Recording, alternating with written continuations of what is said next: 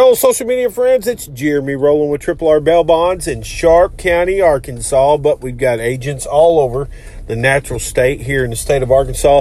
Listen, woo pig, baby. We could not be more happier with the football coach that we got, Mr. Sam Pittman. Yes, sir. That's right. Sam, the man Pittman, is back in Fayetteville, and y'all better be watching out for our hogs. We've been punched up on here lately, you know, the last four, five, six years, but guess what? We coming back. Sam is going to build us an offensive line. He's got the excitement back in Razorback football, and me, as a lifelong Razorback football fan, could not be more proud of our AD and the choice that he made.